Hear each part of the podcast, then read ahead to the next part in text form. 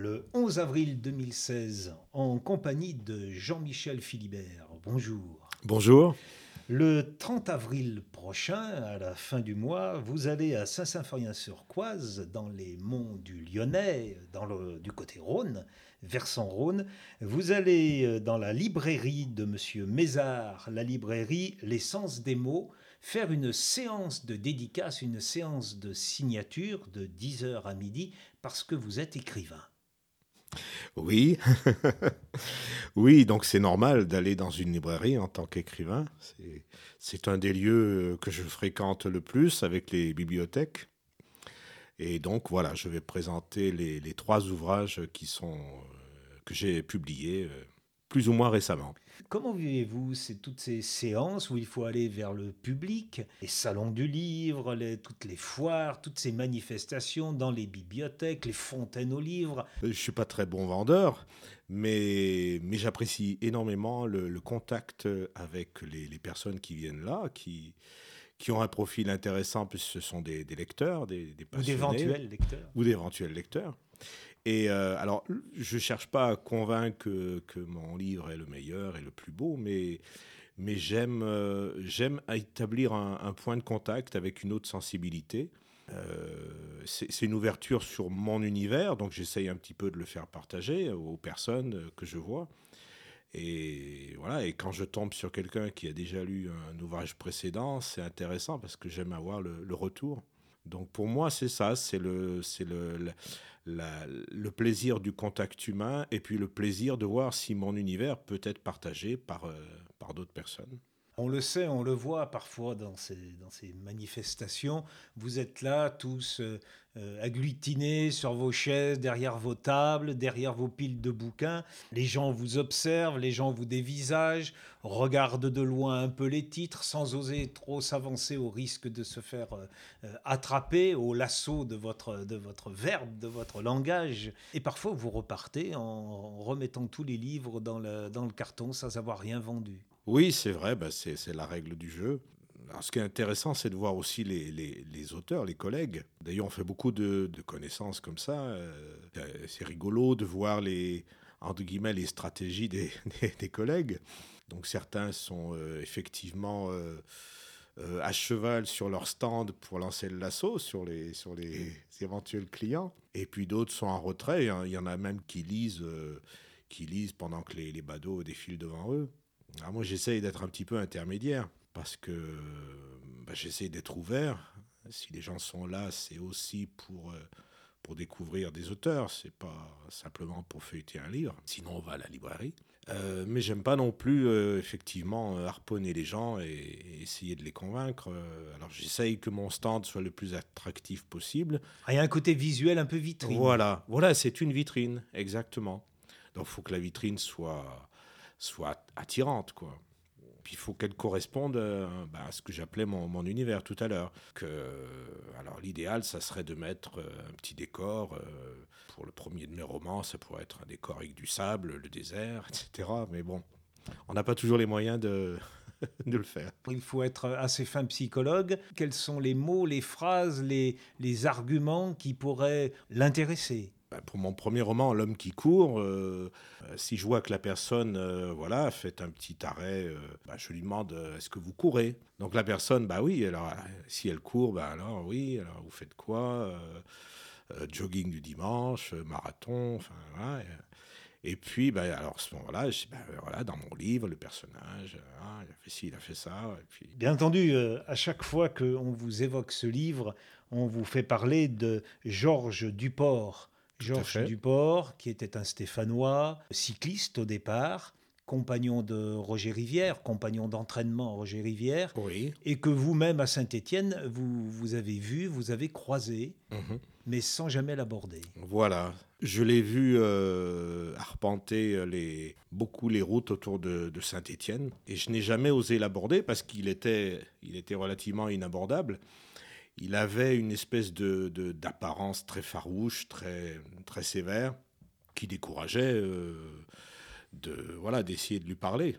Quand je me suis dit, euh, ce gars-là, c'est un excellent personnage de roman. euh, voilà, j'aimerais bien finalement le connaître plus, savoir pourquoi il court. Donc là, je me suis dit, il faut, il faut, il faut absolument que je le, que, que je domine ma, ma crainte et que je lui parle. En fait, il marchait, mais c'était de la marche euh, sportive. euh, Voilà. voilà. Alors, la marche sportive, oui, mais je pense qu'il la faisait de façon assez, euh, assez plus forte que, que les marcheurs sportifs euh, qu'on peut voir dans les compétitions. Il était à la limite de la course hein, pour moi. Pour moi, c'était. Oui, oui, quand on m'a dit il fait de la, cha- de la marche sportive, je dis bah oui, mais moi je le voyais courir. Et il a eu une fin tragique. Oui, sa course s'est arrêtée euh, à Saint-Étienne un, un beau 15 août ensoleillé. En 1993. Oui.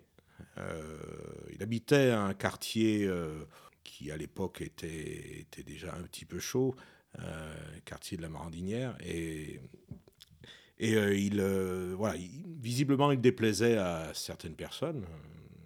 Donc, il y a deux personnes qui ont lancé leur, euh, leur chien, leur Doberman, sur lui. Et, et il est mort, euh, donc, des, Sous les dents de. sous les dents de, du chien. Ouais.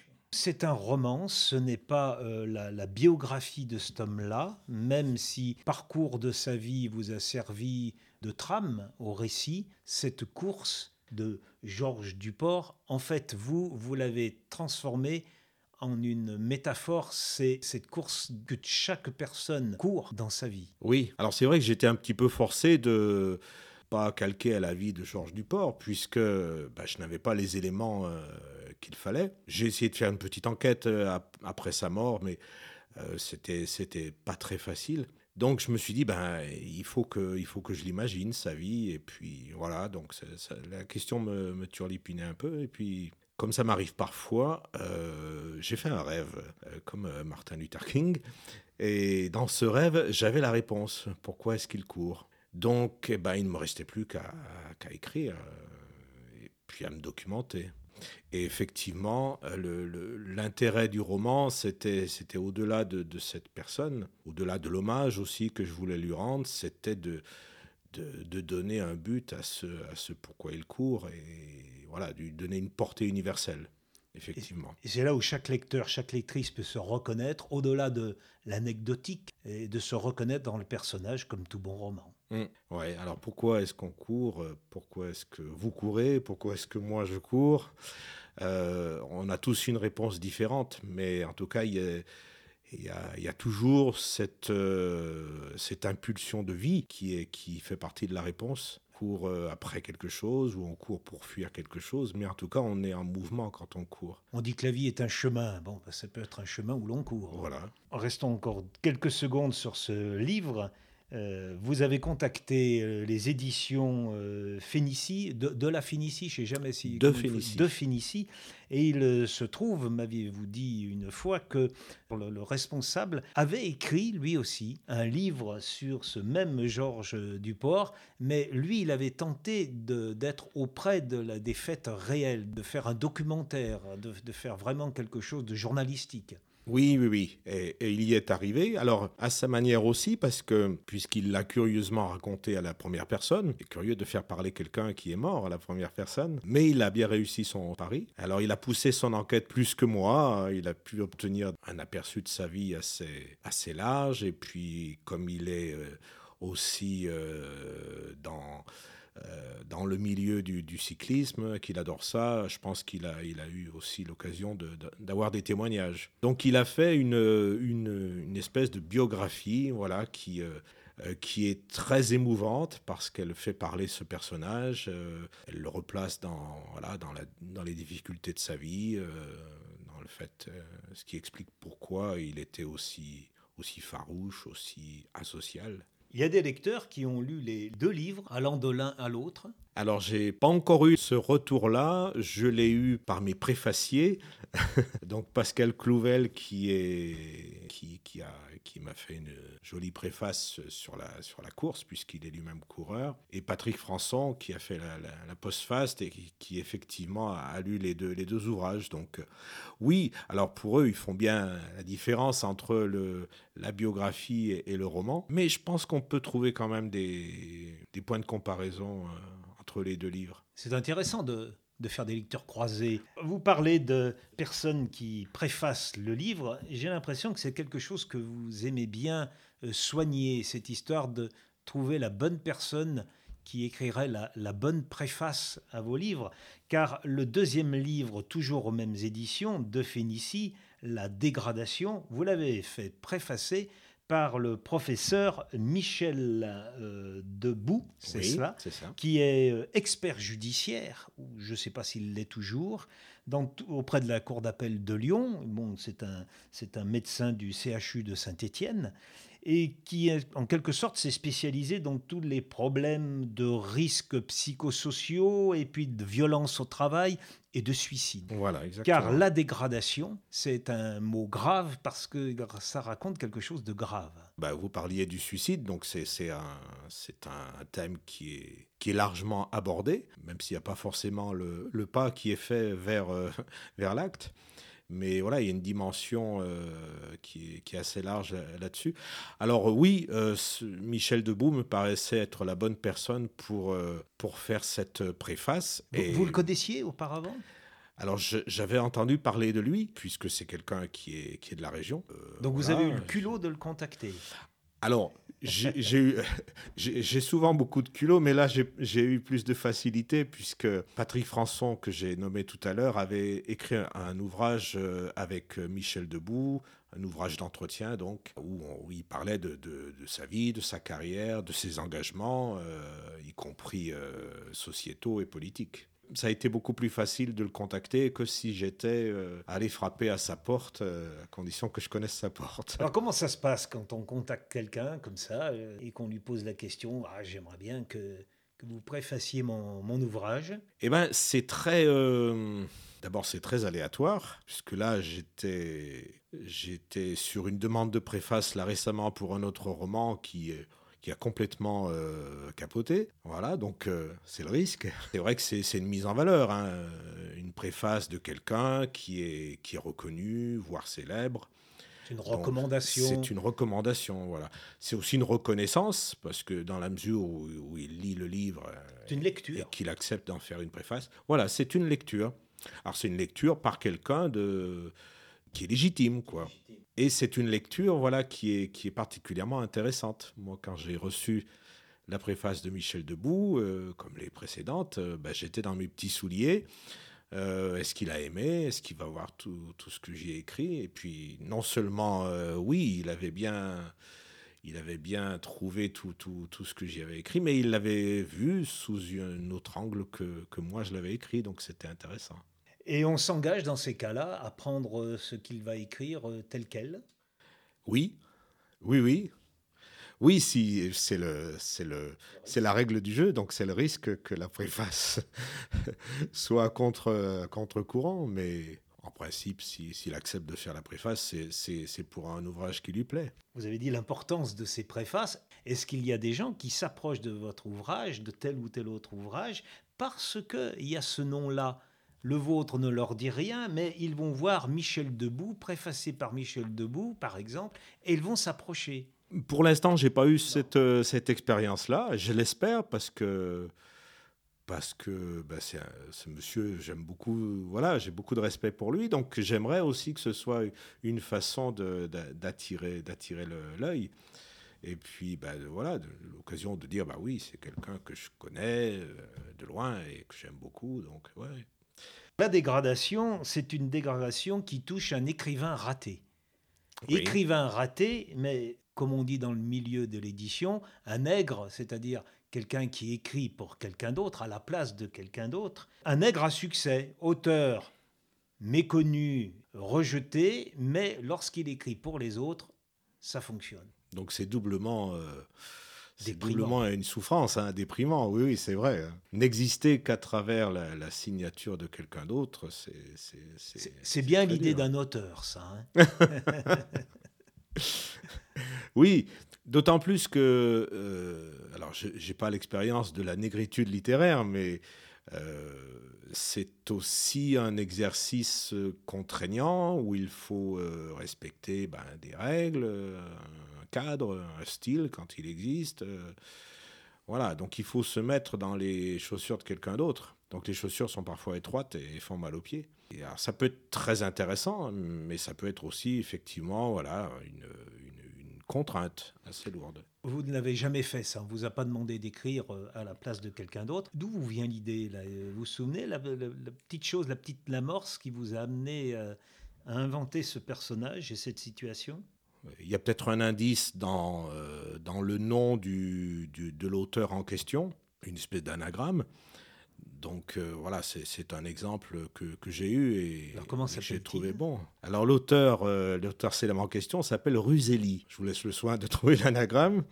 Et l'intéressant, c'était que dans Ruseli, bah, il y avait rusé. Donc voilà, c'est quelqu'un qui, qui, qui, a un bon filon et, et qui le fait exploiter par d'autres pour son compte la dégradation. Il y a eu un troisième roman, mais qui est en attente d'édition. Voilà, il s'appelle Le Carnaval des Ombres. Alors celui-là, oui, il est en, attente d'édition, euh, attente de préface. De préface une attente inutile apparemment. Et ce Carnaval des Ombres, de quoi s'agit-il? Il y a un héros principal, un personnage principal en tout cas, qui a eu le malheur euh, d'aller en prison pour quelque chose de relativement bénin et qui a eu le malheur de, rester en prison très longtemps parce que ben voilà, il s'est passé quelque chose de dramatique euh, pendant son incarcération, donc il a, il a attiré pour 21 ans au lieu de quelques mois. Donc c'est l'histoire de la transformation de ce personnage dans la vie carcérale et puis de son retour à la vie euh, libre avec ses désirs de, vengeance parce qu'il s'estime trahi, avec euh, bah, une espèce de, de destin inéluctable qui, qui l'entraîne euh, à quitter la France, euh, à, rejoindre la Guyane. Et dans ce, dans ce cheminement qu'il fait, il se, il se trouve un but dans une espèce de sauvegarde de l'Amazonie. Vos personnages, ce sont des personnages qui sont en lutte contre une espèce de fatalité, qui sont en, en, combat contre les circonstances. Oui, oui. Oui, oui avec, euh, avec un éloge de la... Alors si ce n'est de la fuite, euh, en tout cas de, de, l'errance. Euh, voilà, effectivement, ils vivent des choses difficiles et ils essayent de... Voilà, de, de, de partir et puis de trouver, de trouver un but à leur vie. Oui, c'est un petit peu le le point commun qu'on pourrait faire. Vous êtes à la retraite, vous avez vous oubliez tout doucement le, passé, votre carrière d'enseignant. Être enseignant, ça, a été aussi des, circonstances euh, difficiles? Non, non, ça a été une carrière très, très agréable, très agréable, où je n'ai pas vécu de, de situation, de, situation euh, de, crise grave, euh, même si même si, ben, effectivement, on a affaire à des, à des êtres humains et qu'il y a toujours des histoires euh, derrière un être humain, donc il y a parfois des histoires tristes. Et là, vous n'aviez pas le temps d'écrire, à part une méthode de lecture destinée au CPI. Voilà, tout à fait.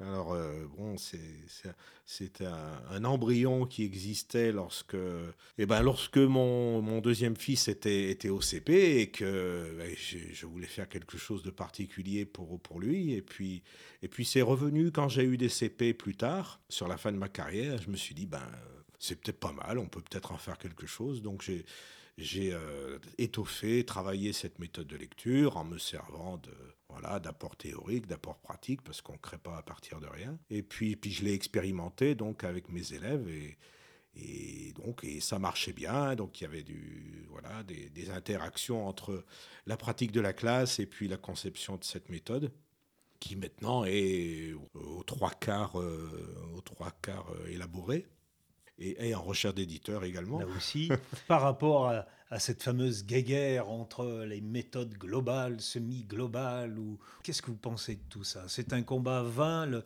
Non, non, c'est pas. Puis c'est un petit peu franco-français d'ailleurs comme Corel, hein, entre le global et le, syllabique. Donc en, deux mots, oui, euh, ben, on, a toujours appris euh, avec euh, voilà la construction de, syllabes, plus ou moins de succès dans les années. 70, euh, des gens ont voulu introduire euh, une méthode qui intellectuellement était beaucoup plus plaisante, puisqu'on faisait appel euh, voilà, en principe aux, enfants et, on leur demandait de reconnaître des mots à la place de, syllabes. Bon, il s'est trouvé que c'était même intellectuellement intéressante, c'était pratiquement pas, pas très bon, quoi. La bonne méthode, c'est celle qui marche. La bonne méthode, c'est celle qui marche. Voilà, mais c'est pas toujours la même méthode qui marche avec tous les, avec tous les esprits, avec tous les enfants, avec tous les élèves. Non. Et avec tous les enseignants. Oui.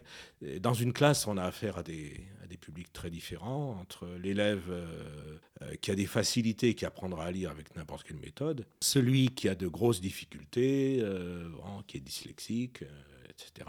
Et puis entre les deux, ben, la moyenne des des enfants qui, qui s'en tirent plus ou moins bien, quoi. Vous avez vu des de vieux élèves qui ont grandi, qui sont devenus adultes et qui ont acheté vos livres et qui les lisent? Oui, oui, oui. Donc, donc, votre méthode est bonne. Euh, oui, merci. Je voyais pas où, où vous vouliez en venir. C'est vrai. Vos personnages, des gens en lutte contre les circonstances, ah, ça me permet de, de faire le lien prisonnier.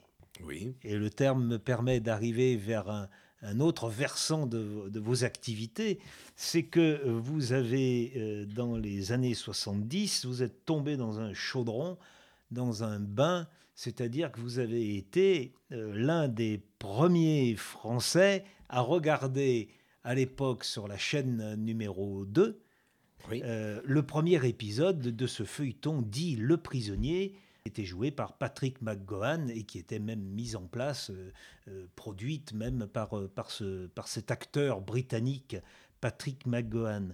Tant et si bien que c'est quelque chose qui vous a marqué à vie et adulte, vous avez même créé une association, on va même dire l'association des fans du prisonnier en France. oui. Donc oui. Alors c'est oui, c'est un parcours euh, un petit peu bizarre, euh, effectivement. Euh, mais tout ça, ça ressort à des impressions d'enfance. donc c'était en, 67-68. Donc j'étais encore... oui, j'avais une dizaine d'années. Vous saurez mon âge. Le, ben oui, j'ai été, comment dire, impressionné dans le sens euh, cinématographique euh, du terme. Ma rétine a été impressionnée par des images euh, très, très fortes. On a du mal aujourd'hui à imaginer le choc sur un écran. Oui. Ce que ce feuilleton pouvait amener comme nouveauté. Oui, alors il, a, il a, c'est quelque chose d'unique, hein, cette série-là. Elle, a révolutionné, à mon sens, le voilà la narration dans la, dans la série de télévision. Elle a amené de l'absurde, de l'humour, euh, de l'audace, de la provocation à un genre qui, euh, qui était assez plan-plan. quoi. Et voir, euh, voilà, voir personnage euh, injustement emprisonné dans un village loin de tout et qui essaye de s'évader, qui est poursuivi par une grosse boule blanche. Le rôdeur. Le rôdeur. Qui est le nom de l'association. Qui est le nom de l'association. Le club français du prisonnier a été créé en 86. En 87, vous avez organisé la première rencontre française du prisonnier, ce que vous avez appelé par la suite des RFP, et c'était à Pommier-en-Forêt, ici dans la Loire. Voilà, donc dans un village. Dans un village. ben, c'est le village où j'étais où j'étais enseignant et un tout petit village puisqu'il n'y avait qu'une classe, une classe unique. Je me suis dit euh, faisons le pari. Euh, encore le culot, que d'autres personnes vont, vont aimer cette série et puis, euh, puis j'essaye de, de, les rassembler.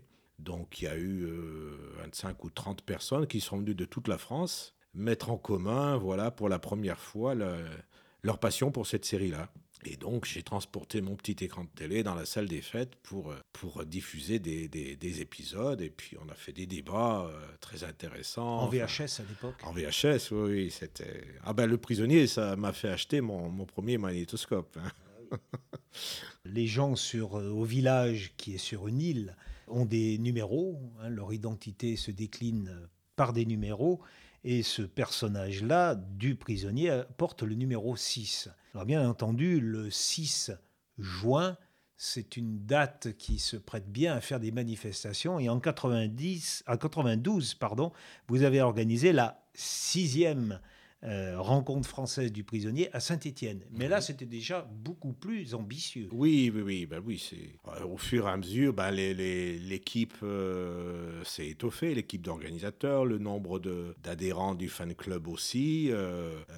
c'était ben, les années 90, c'était les, les, les, premières VHS du prisonnier qui se sont vendues à plus de 100 000 exemplaires. Donc c'était un gros succès commercial. Donc il y avait toute une mouvance qui était, euh, qui était, euh, qui était là et sur laquelle on a, on a surfé, comme on dit, euh, pour continuer à, à, nourrir notre passion. Et, je me souviens que bah, à Saint-Étienne, on a fait, on a fait par exemple l'ouverture de la FNAC avec, avec Jacques Thébault, qui était le la voix, oui, la voix du prisonnier. Qui était la voix du prisonnier. Grand acteur de théâtre et grand doubleur de, de série. Donc on a fait venir ce monsieur qui nous a raconté plein d'anecdotes intéressantes. Voilà, on a diffusé aussi deux épisodes sur grand écran en 35 mm au cinéma Le France. Donc on a rempli la salle et on a fait la fête avec des grosses boules blanches. C'était très très agréable. Patrick McGowan, bon, euh, là aussi, aux oh, pardon, en, Angleterre, en, Grande-Bretagne, euh, la fin qu'il a, diffusée, la fin de, cette série, a troublé à, énerver à tel point qu'il était obligé de s'exiler et de partir dans un premier temps en Suisse. Oui, oui, tout à fait. Oui, oui. Euh, on dit même que les, ces filles à l'école euh, euh, étaient un petit peu chahutées parce que voilà, les, autres enfants répercutaient les réactions de leurs parents. ouais, qu'est-ce que c'est que cette fin-là C'est pas normal. On s'est moqué de nous. On attendait une fin extrêmement rationnelle. Oui. Et c'est pas le cas. Et c'est pas le cas, non. Alors effectivement, cette série pose euh, beaucoup de questions. Alors euh, pourquoi est-ce qu'on a emprisonné cet homme? Pourquoi est-ce qu'il a démissionné? Euh, Qui est-ce qu'il retient prisonnier? Il était agent secret. Et il se trouve que c'est le ah, rôle. C'est vous qui le dites. on l'imagine. Et c'était le rôle, agent secret, que Patrick McGowan jouait dans une série précédente où il, où il a fait une grande réputation. Voilà, oui, une série qui s'appelait Destination Danger. Euh, où il y a eu plusieurs saisons qui cartonnaient beaucoup à la télé britannique. Et effectivement, il a, il a profité de sa réputation d'acteur le mieux payé de, l'époque à la télé pour euh, proposer ce concept du prisonnier. Mais en ce, faisant, il a, il a grillé sa carrière. Il a été sollicité pour jouer les premiers James Bond et il a refusé. Il a refusé, oui, pour deux raisons. Euh, il ne voulait pas porter d'armes et il ne voulait pas embrasser d'autres femmes que la sienne. La vraie. La vraie. D'ailleurs, c'est un acteur qui est resté euh, avec une vie de famille tout à fait tranquille. Oui, il a eu la même femme euh, jusqu'à la fin. Il a, voilà, il a protégé ses, ses filles, euh, sa vie privée. Sa vie privée. Il était absolument très discret là-dessus. Mais c'est vrai que c'est un personnage intrigant, cet acteur-là. Oui. Et après, il est parti aux États-Unis. On le voit dans certains films. Ce qui est remarquable aussi, c'est qu'apparemment, il s'est bien entendu avec euh, Peter Falk, Colombo, à tel point qu'il a joué avec Colombo et même qu'il a même mis en scène certains épisodes de Colombo. Oui, tout à fait. Oui, oui. Alors, dans les deux épisodes où il apparaît, euh, il n'a pas pu s'empêcher de, faire des allusions aux prisonniers. Oui. Donc, c'était quand même une obsession qu'il a, qu'il a poursuivie. Hein. Bah, c'était un très bon acteur. Il a fait, il a, avant Le Prisonnier, il a fait beaucoup de théâtre. Il a une bonne, une bonne école. voilà. Euh, donc c'était, c'était un très bon acteur, euh, capable de jouer de l'humour, euh, de la comédie, du tragique, mais avec des obsessions quand même. il était assez... il avait une personnalité très marquée. C'est un Irlandais d'origine. D'origine, ça explique aussi. Nous n'avons rien contre les Irlandais, bien entendu. Mais ils ont droit d'avoir un caractère bien marqué. Voilà. Et vous avez donc euh, écrit un livre, même sur le prisonnier. Alors vous l'avez coécrit avec euh, Patrick euh, Duché, mm. tous les deux, en vous partageant le, travail. Voilà, on s'est partagé le travail selon nos, nos, affinités pour la série. Patrick a toujours été un grand collectionneur. Euh, et, sur, le, sur, les, sur tout ce qui touche au tournage de la série, aux, objets qui ont été, qui ont été euh, mis en vente ou collectionnés. Euh, et puis il a un esprit de synthèse euh, que je n'ai pas. Donc il a, il a écrit tout ce qui est la partie technique, c'est-à-dire le, les épisodes, le doublage, les lieux de tournage, les anecdotes. Tout ce qui concerne la fabrication de la fabrication. du. Exactement. Et vous, vous étiez plutôt dans la réflexion. Voilà. c'est une commande, hein, c'est une commande de, des éditions Iris qui a une collection sur tous ces feuilletons, euh, chapeau melon et bottes de cuir, euh, qui ont marqué énormément euh, ces années-là, les années 60, 70, et qui ont même fait l'objet par la suite de films. Alors il y a eu un film du prisonnier. Non, il y a eu une, une, série. Une série nouvelle, une pardon. série nouvelle. Il était question de faire un film et qui n'est Alors il, est question de faire un film depuis euh, des années. À chaque fois on y croit. Alors il y avait un projet avec euh, Mel Gibson par exemple qui devait jouer le rôle du, du prisonnier. Puis ça s'est jamais fait. Et là, la dernière rumeur, ce serait ce serait ce cinéaste américain dont, dont, dont, dont j'ai oublié le nom. McGowan aurait bien aimé euh, faire un film. Euh, il avait écrit un scénario euh, qui prolongeait la série. Mais bon, voilà, ça ne s'est jamais fait. Et puis, il y a eu des bandes dessinées. Et vous, vous avez participé à la création de cette bande dessinée. Oui. En tant qu'auteur. En tant qu'auteur, voilà, euh, scénariste donc. Donc on a fait deux, deux, deux, BD directement inspirés du prisonnier. La première, on l'a faite en anglais parce que ben, on avait un public anglais euh, plus, plus important, hein, forcément. Donc elle s'appelait Was Number One, qui est le numéro un. Parce que qui est le numéro 6, euh, ça va bien, mais au bout d'un moment, il faut savoir qui est le numéro 1 aussi.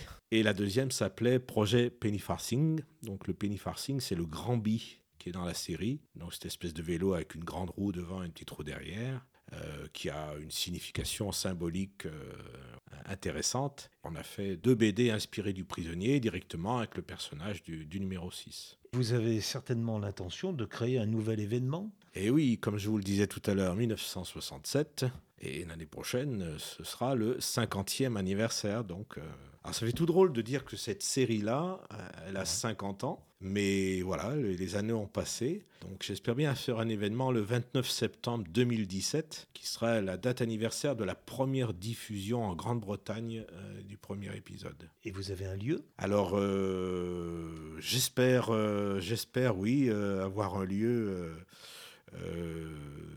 sur Saint-Safan et sur Coise. Voilà. J'en dis pas plus parce que y a, c'est seulement à l'état de projet. Votre euh, association, Le Rôdeur, existe toujours Oui. Alors, elle s'est dématérialisée sur, euh, sur Internet, puisqu'on n'édite plus de, de revues, euh, voilà, de, choses comme ça. C'était passionnante aventure, mais qui s'est terminée, je dirais, faute de lectorat aussi, parce que le, le fanzina attire beaucoup moins de lecteurs, par épuisement aussi des acteurs. Donc, vous avez euh, un, voilà, donc on forum a voilà un site internet avec un forum d'amateurs et de, de, gens dont le que le prisonnier fait encore rêver. Oui. Mais puis il y a d'autres groupes sur internet qui se sont qui se sont créés, donc euh, voilà, il y, a, donc il y a des échanges voilà, mais ça reste virtuel. Alors moi j'aimerais bien que ça, ça redevienne réel. Le prisonnier, ceux qui ne connaissent pas, donc il y a le livre, hein, une énigme télévisuelle, et puis on peut trouver donc euh, tous les, épisodes dans, dans une intégrale, 6 DVD, 17 épisodes, et vraiment, bon, il y en a certains qui sont on va pas dire plus réussi, ah si, quand même plus réussi que d'autres, on peut dire, enfin qui ont plus marqué la partie d'échecs, par exemple. Par exemple. Partie d'échecs qui a été donc jouée dans, dans ce village qui existe. Ah, il faut parler de ce village, il est particulier. Oui, oui, oui, tout à fait. Il faut absolument le visiter, ce village, même si on, même si on n'a rien à voir avec la série Le Prisonnier, parce que c'est un endroit magnifique. Ce n'est pas une île, et eh non. on peut y accéder sans problème par la terre, puis ça se trouve au Pays de Galles. Donc c'est un, ancien petit port de pêche qui a été euh, reconverti en village touristique par un architecte gallois, Sir William Ellis, qui a racheté ça dans les années 1920-1930 et qui a décidé d'en faire une espèce de, vitrine de l'architecture, euh, de, son architecture à lui. Donc il y a, y a des, éléments un petit peu... Euh, qui se juxtapose, euh, mais c'est relativement inspiré par, le, par ce qui est un petit peu italianisant, quoi, proche de ce qu'on peut voir à Portofino en Italie. Donc ce village s'appelle Porte Mérion et on peut le visiter et on peut même y résider puisqu'il y a des, des locations d'hôtels, de, de, petits cottages comme celui du numéro 6. Qui sait, le 29 septembre 2017, il y aura peut-être des manifestations là-bas. Euh, oui, très probablement. Oui, oui, oui, Chaque année, il y en a une et il y en a une euh, prochainement, là, le 15 avril. Et voilà, et en France, ben, j'espère organiser quelque chose aussi. Il faudra choisir entre la Grande-Bretagne, le Pays de Galles et les monts du Lyonnais. Voilà. Jean-Michel Philibert, nous avons fait un grand tour et on vous souhaite donc de trouver un éditeur euh, le meilleur possible pour le Carnaval des Ombres. Et j'imagine même que le prochain manuscrit est pas bien loin d'être commencé, voire euh, déjà sous forme d'idées. Alors j'ai cinq débuts de romans là. Donc il faut que quand même que je choisisse un petit peu lequel je vais finir avant les autres. Et puis j'ai un projet aussi euh, sur le prisonnier, un nouvel essai euh, sur le prisonnier, sur la, sur la symbolique. Et on se donne rendez-vous le samedi 30 avril pour une séance de dédicace à la librairie Le Sens des mots, Saint-Symphorien-sur-Coise, dans la rue, à 10h. Merci. Merci beaucoup.